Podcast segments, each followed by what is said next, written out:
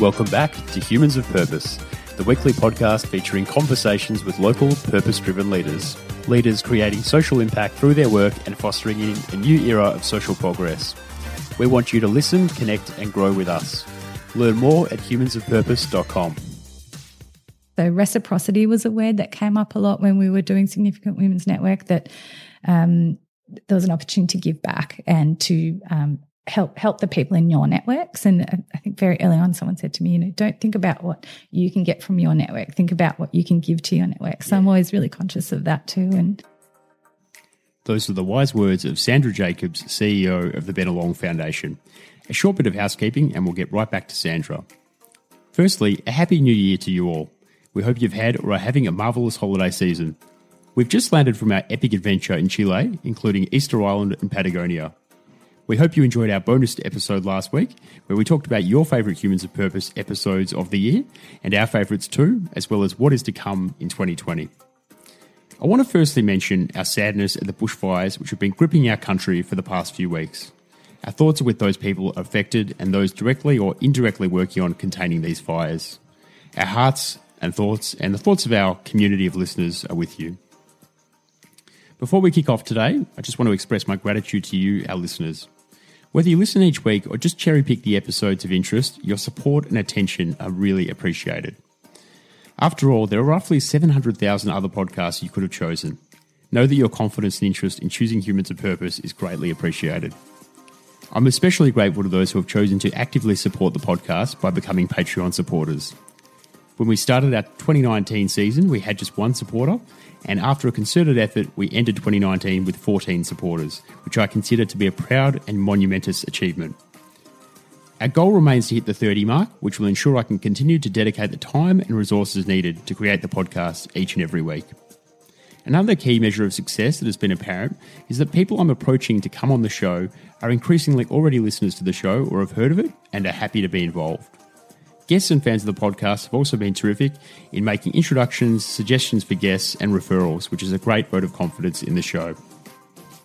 As always, I want to send a big thank you and Happy New Year to our Patreon supporters Lusha, Judy, Jules, Sally, Macartan, Stuart, Joel, Misha times two, Bonny, Olivia, Lyndon, Jo, Bee, and Will.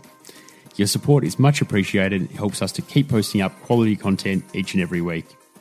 If you're keen to join our growing our uh, Patreon community and support our growth, just hit the link in our show notes or head to patreon.com slash humans of purpose. Today, I'm pumped to be speaking with Sandra Jacobs, who is CEO of the Bennelong Foundation. Sandra has had a really diverse career and brings an outstanding fresh perspective to philanthropy.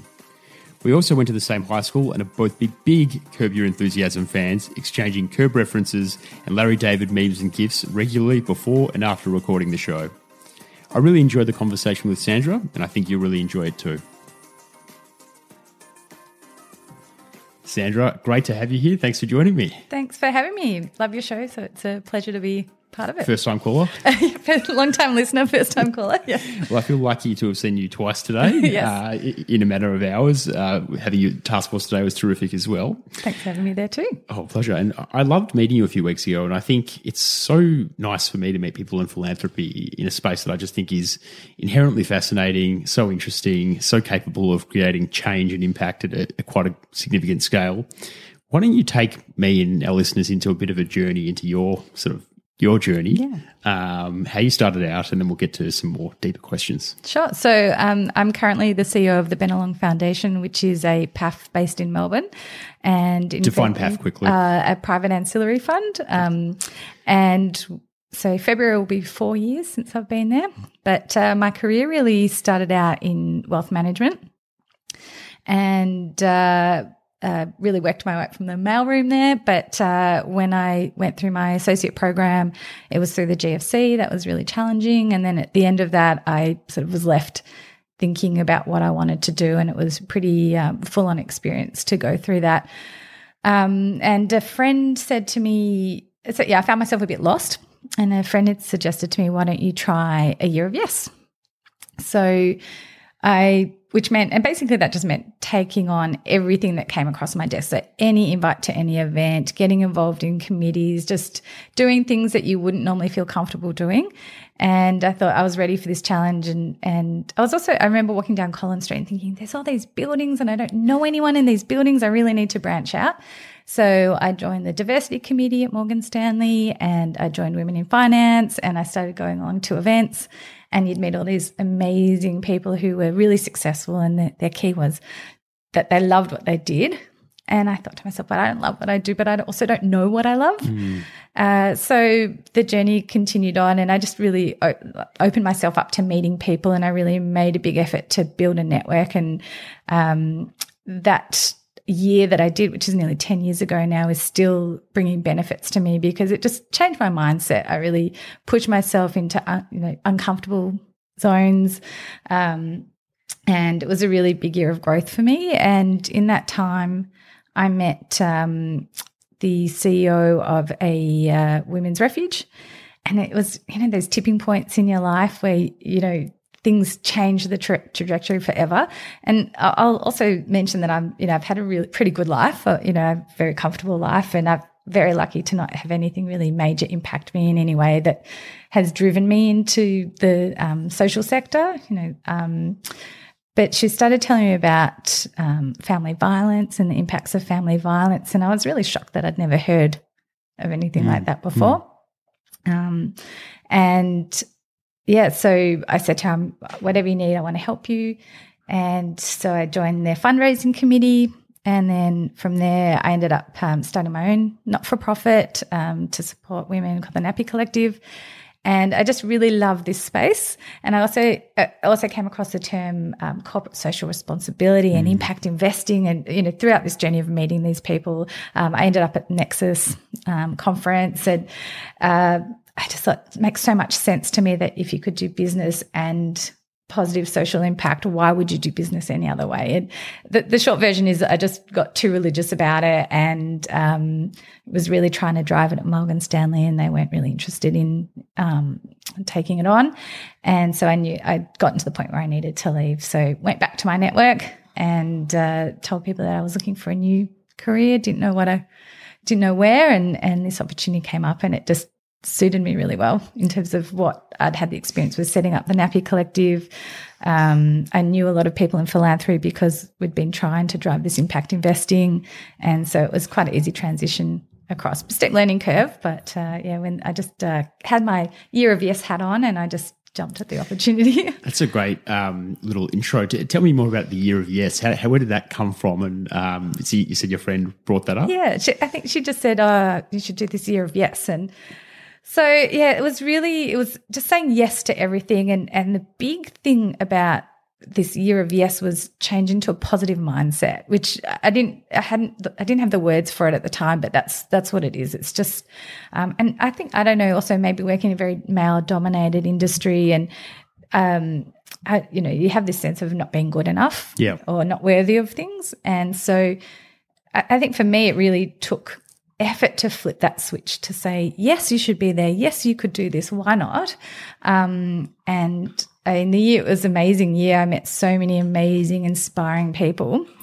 And it really, uh, you know, pushed me to areas that, and to do things that I never thought I'd really be able to do before. And I just did it. Like I just like literally like jumped off the cliff and just put myself into lots of un- uncomfortable situations got used to the feeling of being uncomfortable mm. and and the more you do it, the better you are. So, I'd, I'd, for instance, I'd go to networking events on my own.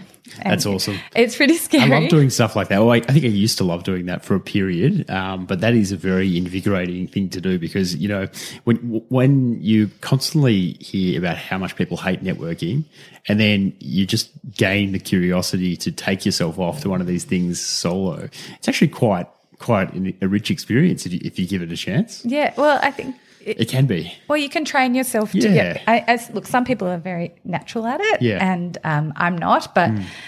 it, like anything, if you practice, you can get better at it, and then you learn which events or which sort of functions are worthwhile to go to. But I would also um, normally there'd be a speaker or something, and I'd go and introduce myself to the speaker.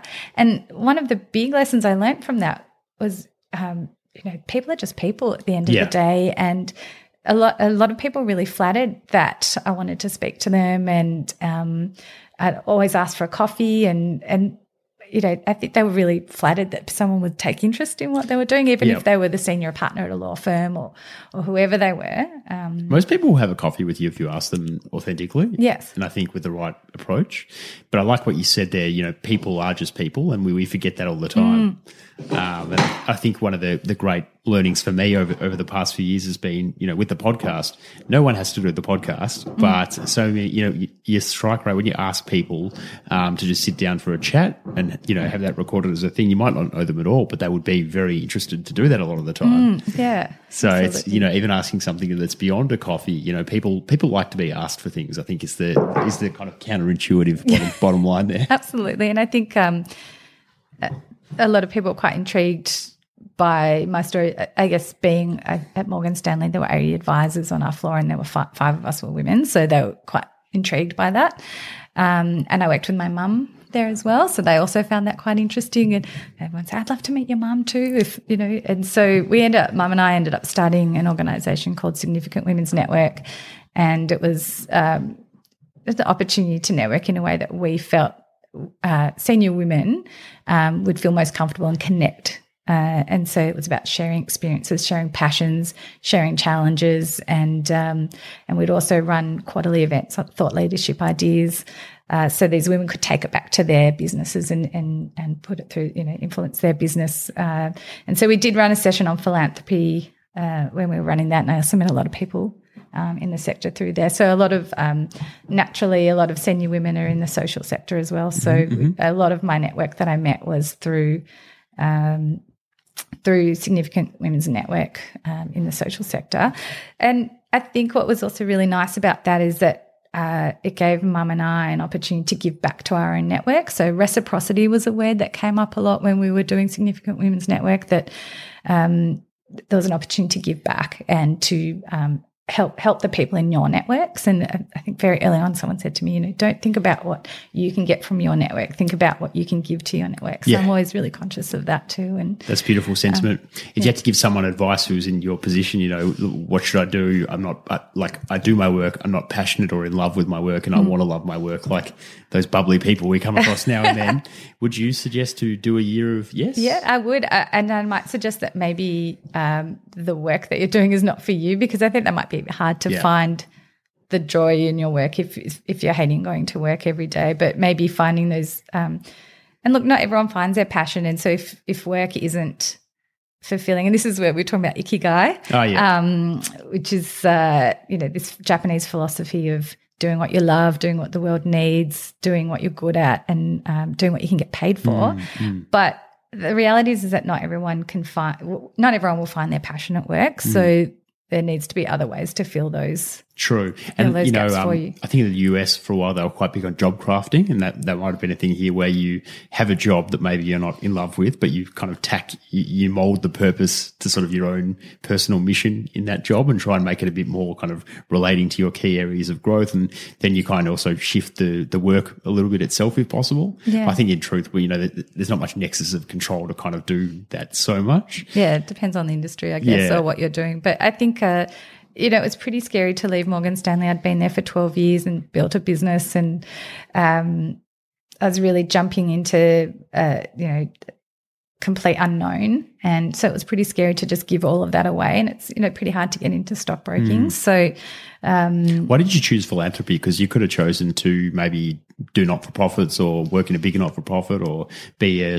in a social enterprise or a B Corp or something. Yeah, look, it was really interesting when the job description came through. uh, You know, I was thinking, oh, what what sort of job would I do? I'm a financial advisor. I've started up a not for profit. I've run significant women's network. I'm on this diversity committee. It was a real um, mishmash of um, skills, and there wasn't a job really out there that was that filled all those um, skills. And and so I, but when this job description for Bennelong came along, it was all the things that I could do, and I, I was like, this job was actually built for me. Yeah. so Because you've got like lots of good skills in different. like, You're quite an all rounder, I would say. I, I could be totally wrong, but but you strike me as somebody who's like, you know, you've got great people skills. Um, you're an excellent networker. You have excellent financial skills. That often doesn't come together. So it's like quite a you know rounded package that would really suit philanthropy well. Yeah, well, look, I think it was the same. uh, You know, I think what appealed to my trustees about me was um, you know, the same way that you would assess a company to invest in, you could really put that same lens onto like investing your philanthropic money into, for instance. So um, a lot of those skills are transferable. Um, and the staff engagement, running events, and um, so which I'd done through the diversity committee at Morgan Stanley and Significant Women's Network, and then I had the understanding of what it was like to be a, grant seeker through Nappy Collective, and because I'd had the network in philanthropy, it was. Um, you know, they said to me, "Well, you don't have any experience in in grant making," and I said, "I, I don't, but I have a network, so I can uh, lean into that to fill those gaps for me." And they're like, "Okay." So That's interesting. And I, I feel like, you know, we, we had this conversation a few weeks ago, but th- not that many people do have a lot of experience in grant making because it's previously been a pretty small kind of profession that's been very much family office held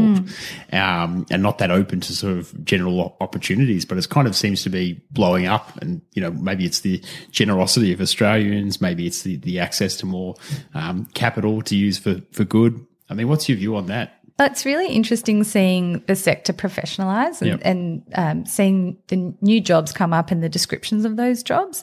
Uh, I think it's been, look, philanthropy can be a very personal thing. So um, it- there's a mantra that's in philanthropy that is, if you've seen one foundation, you've seen one foundation. and um, so you know, everyone has a different approach to the way that they want to fund. If it's heart, if it's mind, if it's strategic, if it's um, you know welfare, if it's you know, or they might have had a personal experience and so they want to uh, do work in in that sector. Um, so it's such a personal um, a personal space. Uh, so that it, there isn't really any consistency, but I think there's some fundamentals that you can apply, and then it's about um, you know the way that you want to um, tackle or how you want to um, practice your philanthropy sort of overlays that. But there's a few fundamentals that can probably be spread across every type of giving.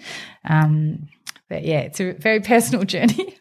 Absolutely. And I'm very curious about how you do what you do um, with having two wonderful trustees around to, to think about as well in, you know, what their vision is for, for um, use of the, the funds of the foundation's assets. Um, how does that work? And, you know, what's the relationship like? And is it you trying to imagine what they would want or do you kind of just take things to them with a good lens and then overlay their lens? Yeah, so it's um, about understanding uh, what they're looking to achieve, and um, and then finding those projects that fit within uh, the their approach to giving, uh, what outcomes they like to see, and um, you know they've got they've by the time I came into the foundation, they'd had a pretty set structure of how they like to do things. So it was pretty straightforward in terms of the framework to work within. Uh, but I guess as the CEO, I'm their advisor. So it, it's part uh, bringing projects to them and going out and seeking projects that I think will align with their values and what they want to achieve through the foundation. But also, I think as a CEO, there's a responsibility to um, take them on a journey and uh, bring knowledge to them and uh, you know give them new experiences. So. Um, you know, one of the things that I'm really excited about recently is that we've um, invited um, a young Syrian refugee to be an advisor on our board. Um, so we have, um, he actually came and interned with us, and uh, it was so great to have someone who was, first of all, like super smart. Um, it's 25 is better network than I am. it's amazing. Um, but to have his insight was really valuable to us. So um, it was quite a new concept to bring in um, a, a first of all a young person and someone who um, was not a professional in um, in their network or um, who'd worked in the broader business. Um, so it was really great that um, you know we we brought him on board. So It's very exciting and um, really would shake up your way of thinking, I imagine, too. I wanted to, I'll come back to this thread, but um, another thread I wanted to explore is um, on the note of sort of courage and innovation. Like, obviously, you want to um, bring opportunities and wisdom and your own kind of thinking about where things should go. How do you balance kind of pushing innovation and how you fund certain things or certain ways of funding projects with sort of having a tight fidelity to the, the purpose of the foundation and the trustees kind of intentions. Uh, look, I, I sometimes uh, I'll bring in ideas, and and it's a good opportunity just to test where we're at with it all. Um, and some things uh, they like and some things they don't. Um, but I, they're look, they're they are entrepreneurs. So um, you know, Jeff was truly visionary when he started uh, the Bennelong Foundation, and and the, for those that don't know um, our backstory.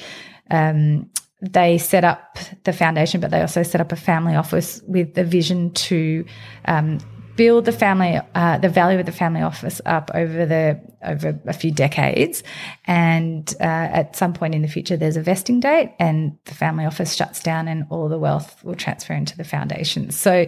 Um, in a way, it's a giant social enterprise. Yeah, that's interesting. Um, but uh, you know, he was like, "Well, this is you know, I'm I'm entrepreneurial. I'd love to do something really valuable with my time," and um, we feel really grateful for the opportunities that we've had in life and would love our fellow Australians who don't have that opportunity to have that opportunity too. Yep. And um, so it, it, was back in 2002, it was pretty visionary to do something like that. So, um, so they're, they're entrepreneurial and they have that entrepreneurial mindset. So, you know, certainly um, bringing new ideas in you know, sometimes they like it, sometimes they don't. How do you approach it in terms of you know personal courage? Because eh, I mean, just just say there's something that you're not sure or you think they won't like, but mm-hmm. you think it's really important to kind of run past them. Yeah. Um, do you back yourself in and just be courageous? Do you have that kind of relationship where you yeah. can be courageous to fail or be shut down? Yeah, absolutely. And and um, I think you know we've got a really good relationship. Um, and they have a lot of trust with me and we're, we're very open and transparent. So um, most of the time, it, it, look, if I do present them with an idea, I, would have to have a pretty good reason behind, uh, you know, uh, presenting that idea and. Um, and sometimes it's yes, and sometimes it's no. But uh, it, you know that's good too. You know, can, not not everything's going to um, take, but uh, yeah, it's um, Sorry, what was No, no, no. You're, you're, I, I, feel yeah. exactly the, the sentiment there. Yeah. Um, one thing that we were sort of chatting about earlier, I just want to bring you back to it because I think it's an interesting point that I'd never considered before. I mean, what's it like being in philanthropy and being the CEO of a philanthropic foundation that's doing a lot of impressive work um, every year, and then kind of how does that change perceptions of, of the work that you do, and how how do people maybe treat you as opposed to sort of looking at the sector themselves. And, you know, you, you, would probably think that people in the sector are just, you know, doing work as they would. But when, when they're dealing with you, maybe it's a little bit more like I have to act a certain way or I have to speak a certain way or I have to give my 115% best version mm. of hmm. myself to gain favor in yeah. engaging with you. Well, I think, look, it's hard for fundraisers because, like I said earlier, every single foundation is different. So, to navigate through what's going to appeal to who is look it's it'd be incredibly challenging. Uh, but i think um, there's a, another saying in philanthropy that I've heard that when you're a, um, a grant maker, that uh, you are um, 30% smarter, 30% uh, funnier, and 30% good, better looking. um, so I, am acutely aware of how much better looking at. Is that like the beer goggles effect, sort of? Like yeah, everything just looks much better? Um, but, you know, I think it, it, it is a certainly a funny dynamic when you have um, means and people are, you know, um, want those means. But mm. I think uh, for me, anyway, when there's a genuine alignment, like it, it should just be very natural. Um, and you know, I, I much prefer the real genuine relationships where, um, you know, the values of what the organisation are doing align with Bennelong, and it, it when that happens, it's a very natural fit, and um, you know, you have those genuine relationships. But uh, yeah, certainly it's, and, I, and I'm very very conscious um, to be respectful to everyone that I work, you know, that we work with. And, and I try to be as transparent as possible and, and make people feel at ease as well. Because um, I remember I met someone in this role the first couple of weeks and they were shaking. And I was like, what are you, like, I was like, am I that scary? but oh, that was you who was shaking. No, no, oh, someone, someone, someone, had come yeah. into my office and they were shaking, and I mm. thought, oh my goodness. Um, and um, gosh, I'm, okay, I need to be a lot less scary, but it's I, I don't think I'm a scary person. I think you're incredibly relaxed. You know, yeah. when I came to meet you a few weeks ago, it was very nice experience, very relaxing. Um, there's a lot of cricket cricket paraphernalia around, which yeah, I didn't really quite mesh. But Jeff is very passionate about cricket, and we've just um, actually um, they've just funded some cricket equipment for a group of um, young uh, Afghani refugees in London. So who were just absolutely thrilled. They Yep. sent it over from Australia. Um, and uh, the- young kids were absolutely thrilled to to get the gear. So yeah, when there's cricket involved, I thought um, when we had a coffee, I thought I was in the MCC club rooms for a minute. I thought, hold on, just uh, stop the clock for a minute. yeah, yeah, it's um, definitely a theme in our office. It's a, it's a stunning building, though, um, and that's been we've been along quite a while, isn't Yeah, it? Bennelong House. So the foundation owns the building, um, and which is really nice. So we've got um, the family office in the building, and then one of our businesses. Um, so it's really nice for the staff because you know, the rent that they pay is a big portion of what we grant out each year. And the building itself has a history in philanthropy. Uh, The Felton family owned it at one point, so it, it, there's um, there's philanthropy in the bones of that building. Yes, so, it's the lifeblood of yeah, the building. Yeah, yeah. And you've got some tenants in there as well, don't you? Yeah, so we've just uh, rented out half our office to uh, General Sir John Monash Foundation. So, um, so that's uh, as a, through a grant, and it's really fantastic having them. Uh, very inspiring having having them in the office, and um, great to have the energy of a not for profit um, to share the space of our um, family office. And then on the ground floors, we've got um, Bennelong Funds Management, which is uh, called Australian business of the of the family office. Lovely. And and so I want to ask you a little bit about your own um, journey and how you were able to choose philanthropy and really successfully transition. Um, did you have you had a friend who t- suggested the yes, your yes? Um, did you did you have like accountability buddies or a group of people who you would kind of share your your journey with around work and trying to get towards that place of well being, or was it just sort of checking in with a different friend? No, I no, I didn't know. It was really an independent journey, I have to say. But I, I've always worked independently. So even at Morgan Stanley, you, know, you work independently. Like there's 80 of you on the floor, but you have your own business. So it is quite. Um, so I'm used to working on my own, and so I, I didn't have that circle of accountability. But it's a good idea actually. And Yeah, I mean, I, I I'm, I think very much like you. So I just try and think a lot myself about what's a good idea and what's not, and really process and refine that down before I go to anyone. And you know, um, I, it's not like I have a wide accountability network, but it's an idea that I do really like. Is sort of you know having people to check in with around what you're trying to achieve each year. I had a, a lovely lady Whitney on the podcast um, last year, who's who runs a terrific social enterprise and also works at the Hub, and she has a monthly check-in call with her family where they talk about what their goals and their progress towards their goals, which I thought was super type A and, and very interesting um, as a way of relating. You know, imagine if your your parents kind of knew where you, what you were going to do next and what your plans were, and even if you, you know your immediate siblings and family kind of could check in and tell you, yeah, didn't make the cricket team this year, but hoping to you know train harder and make it next year, and you know adjust my eating and maybe get a job. Um, I think I'm too spontaneous for that. yeah, I don't know. I think um, what do I have the jump off the cliff and build the plane on the way down is the sort of way I do things. Um, I'll figure it out, and um, that works for me. But um, um, I get I'm a creative, I guess, at my core. yeah, and but but you you struck me also as someone who's pretty curious and open. Like um, I loved you know connecting with you, but um, sort of I think probably part of the reason that you, you can be successful in the way that you have been is just about being open to meeting new people and having new conversations about new things. Uh, is, curi- is curiosity a big part of it for you? Definitely. Um, I think um, it's not.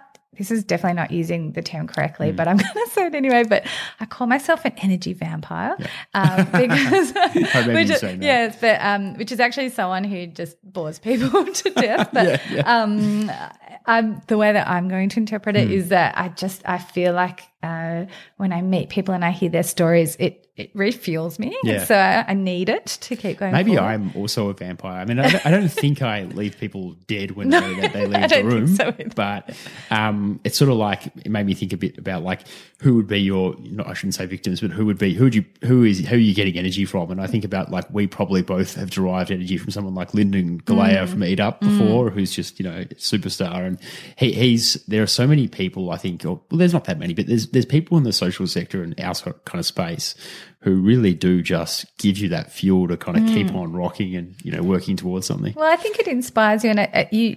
I like to talk to people and hear their journeys and what they've achieved. And I'll take one little bit from here and I'll take one little bit from mm. there. And then I can piece that together to build my next thing or to approach something. So, you know, you build up this little library of um, takeaways that you get when you meet people. And uh, like, you know, with Lyndon's a great, great example. And one of, one of my favorite things I love to do at work is to, uh, part of my work is, uh, engaging the staff in our businesses in, in philanthropy and the work of the foundation. It's a real privilege to be in that position and to have those moments. Um, and we went to meet Lyndon and I took one of my staff and he'd just started Eat Up and we just went away from that meeting. She was like, wow, wow. I love my job. I love that I get to do this. Yeah. And she's like, we've got to, ha- we've got to fund them, blah, blah, blah. So it was really, um, don't, don't you just also like want to have whatever he's having? Like, cause he's just so jacked up on life all the time. Like he's, he's just, you know, he's always hard at it. And like the, the positivity is just infectious. And I think it works. Like, you know, whatever situation he's in, he's actually not in that situation. He's floating on a cloud or somewhere above that situation. Yeah. But luckily, there's a lot of people in the mm, sector mm. like that. And so there's, um, plenty to fuel you on and just to hear what people are doing. And some people are really low key about it. Um, but certainly hearing it, it certainly inspires you. And I think it really energizes you. So it's, a, it's a real privilege working in philanthropy and, and sort of having this um, bird's eye view across what's happening and, and some great people that are doing wonderful things. So it's certainly, yeah, certainly a very inspiring um, sector to work in. Well, yeah. for sure. And you do so much good, but do you ever kind of get a bit freaked out by the enormity of so many problems that you can't necessarily address? Because oh, obviously oh, your corpus can't tackle everything. Absolutely. And I think that's, um, maybe where you need to sort of choose the areas that you want to work in. Um, there's so many things that you can fund, and it can be overwhelming. And you know, we were at the um, Philanthropy Meets Parliament conference um, a few months ago, and they were saying, "Oh, philanthropy is half a fingernail of the amount of funds invested into the social sector," and, uh, and so. Uh, you know, that was quite overwhelming to hear. So it's about finding those projects that really can be those levers or um, really create that change or really help people, whatever it is that you, however you choose to practice your philanthropy. Um, and I say to people, there's no right or wrong. Like, I mean, there's there's ways that you can be irresponsible with your philanthropy, but where you choose to fund on the spectrum, um, whether it is the ambulance at the bottom of the cliff, or it is building the fence, or it is lobbying government to build more fences on mm. cliffs, um, wherever you choose to find it, every point is needed. So um, I think it's just honing in exactly who you are and what your identity is, and and that can change too and evolve, and it should. And what about the role of philanthropy? It's something I like to ask all of our guests who mm. work in the philanthropic space. Because obviously, there's always been government, there's always been fundraisers and donors and corporates. Um, has the role of philanthropy changed in so, more, so much as how it works with other stakeholders and how it, you know, tries to achieve its ends? I think there's a lot more um, philanthropists using their influence to create change as well. So, um, so you can use not only the money but also your influence and your networks um, to create change. There's a lot of fantastic collaboration happening across the sector as well. Um, I think that we've come a long way from checkbook philanthropy, but uh, perhaps it, uh, I think come in cycles. So again, it's really. Uh, you know, where do you want to be in the spectrum. So, you know, I, sometimes I come back to mm, maybe just plugging those holes is where it needs to be. And I think a lot of people will say that philanthropy is uh, risk capital, uh, which is fair because you're expecting a minus 100% return um, on that money and it's already been gifted to the community. So, um, uh, that was Adam Milgram. Sorry, I should. I should. Um, You're welcome to cite Adam Milgram in this studio. I think who, who just about every member of his team has been on the podcast. Uh, yeah, point, so, so. Um, yeah, 100, mm. um, which was great when we, we, talked about that with my trustees, and they're like, "Oh, that makes a lot of sense." Um, so uh, yeah, uh, minus 100% return. So there's the, the risk capital view. Um, there's a systems change view, but I think it's um, just taking the time to really, like for me, I think you've really got to take the time to understand the areas that you work with. And also, uh, I think the other thing that I think is evolving is a shift in power. So, really having the voice of the people that you're working with as part of um, what what you fund. How do you decide where you fund? And and I hope we see more of that raising through where you really um, have the voice of those people, um, in and rather than just sort of the philanthropists and the trustees making those decisions. So One thing you said earlier that really resonated with me was about finding trigger points in the system to influence change.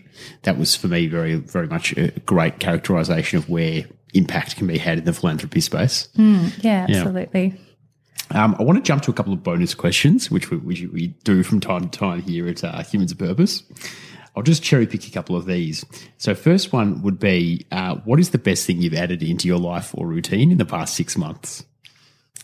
Oh, can I go back to two years? Yes, you can I may. cheat?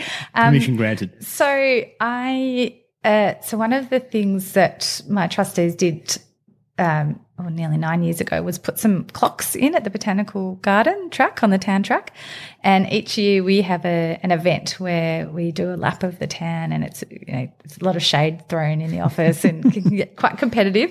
Um, and I thought, oh my god, I'm organising this every year. I actually should run it myself. So I started running um, two years ago, and now I'm a bit of a crazy obsessed runner. Oh, that's So, awesome. Yeah, yeah. So I think um, next year I'm going to.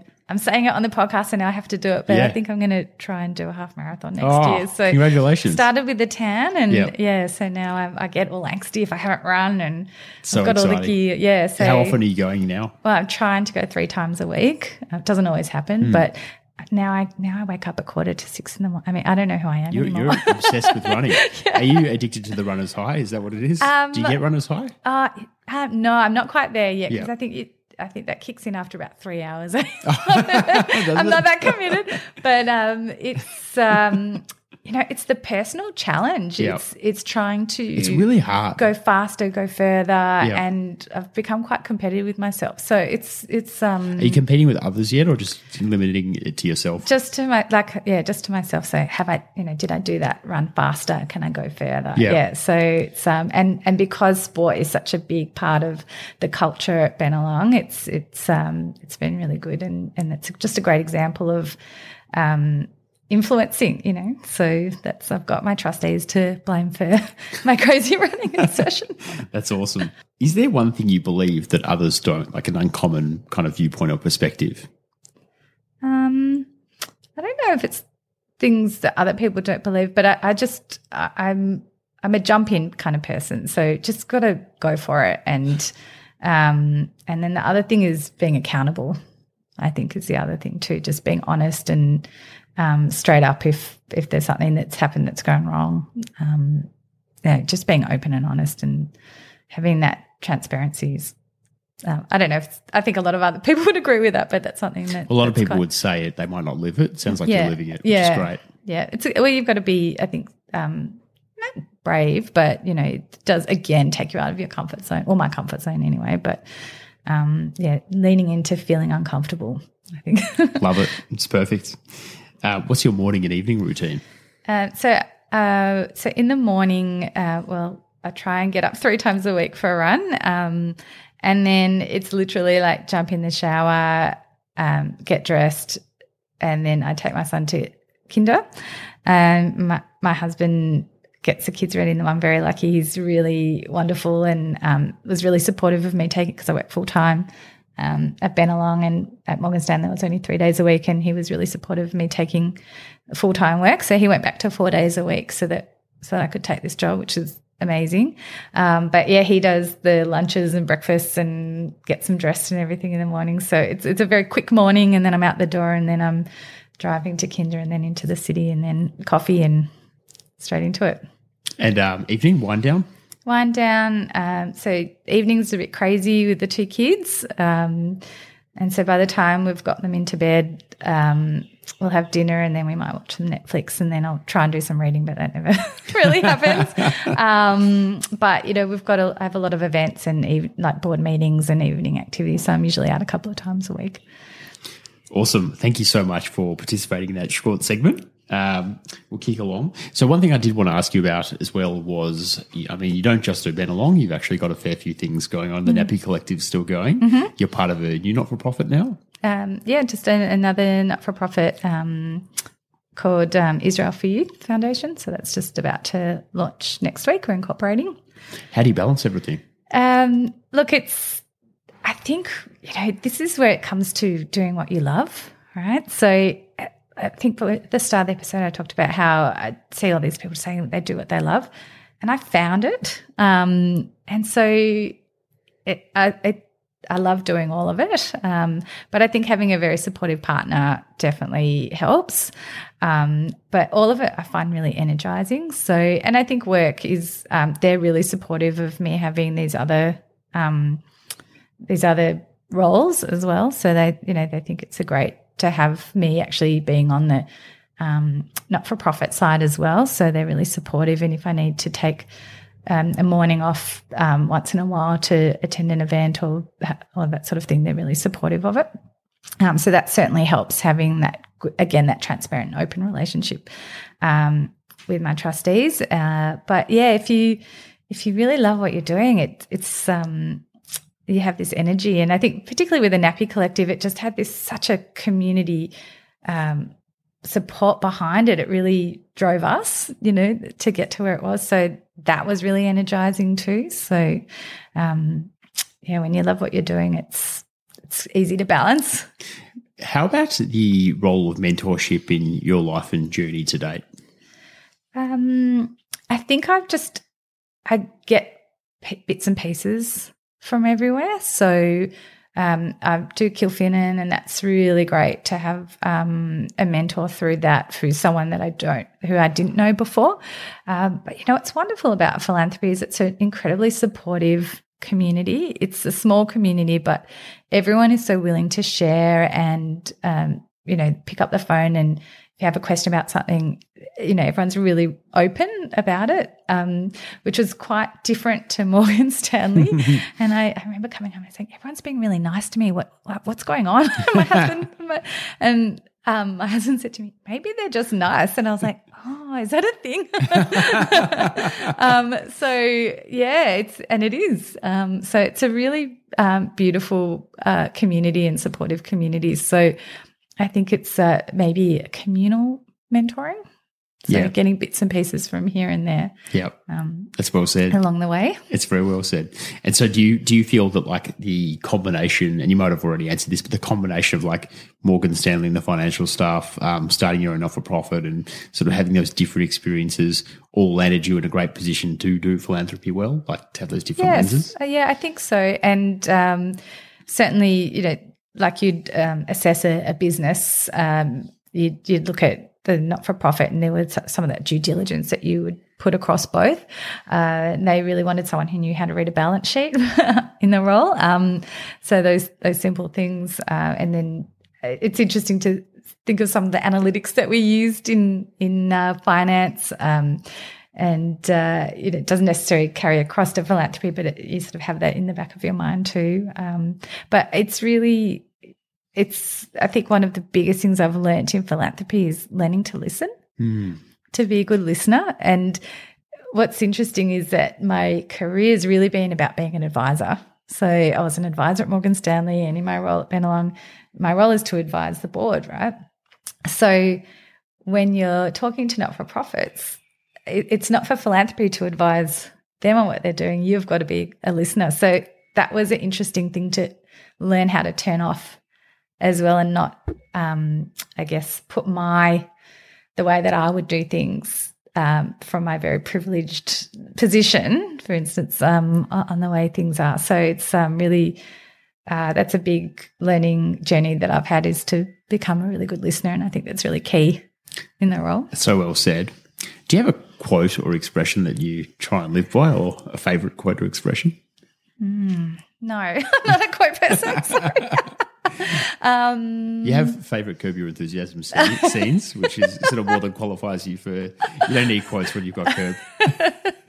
well, that's uh, lessons for life, right? Hundred percent, hundred percent lessons for life. Hey, listen, I want to thank you so much for coming on the podcast. Thank you for having me. Pleasure. How can people connect with you and learn more about Bennelong and your work as well? Yeah, so I'm I'm very accessible, so happy to chat to anyone, and um, I think part of this reciprocity and and my building my network is that I so many people were generous to me coming through my year of yes and figuring out what I wanted to do with my life and finding my ikigai. Um, so I love when I have the opportunity to talk to someone who might be embarking on that journey too. Um, but uh, you can contact us through our, the Bennelong Foundation website or find me on LinkedIn or through the Nappy Collective. So the, it's pretty easy to find me. yes, you're not hidden under a rock anywhere. No. quite, quite findable. Well, thanks so much, Sandra. Thank you. If you enjoyed this episode, make sure you hit the subscribe button in your podcast player or the link in today's episode notes. Why not share the podcast with your networks? After all, 62% of our subscribers come from word of mouth recommendations and social shares. You could also leave us a five star review and some kind words in the iTunes store. If you love what we do each week and want to support the show, you should join our growing community of Patreon supporters or consider becoming a show sponsor. To learn more about all of that, just head to humansofpurpose.com.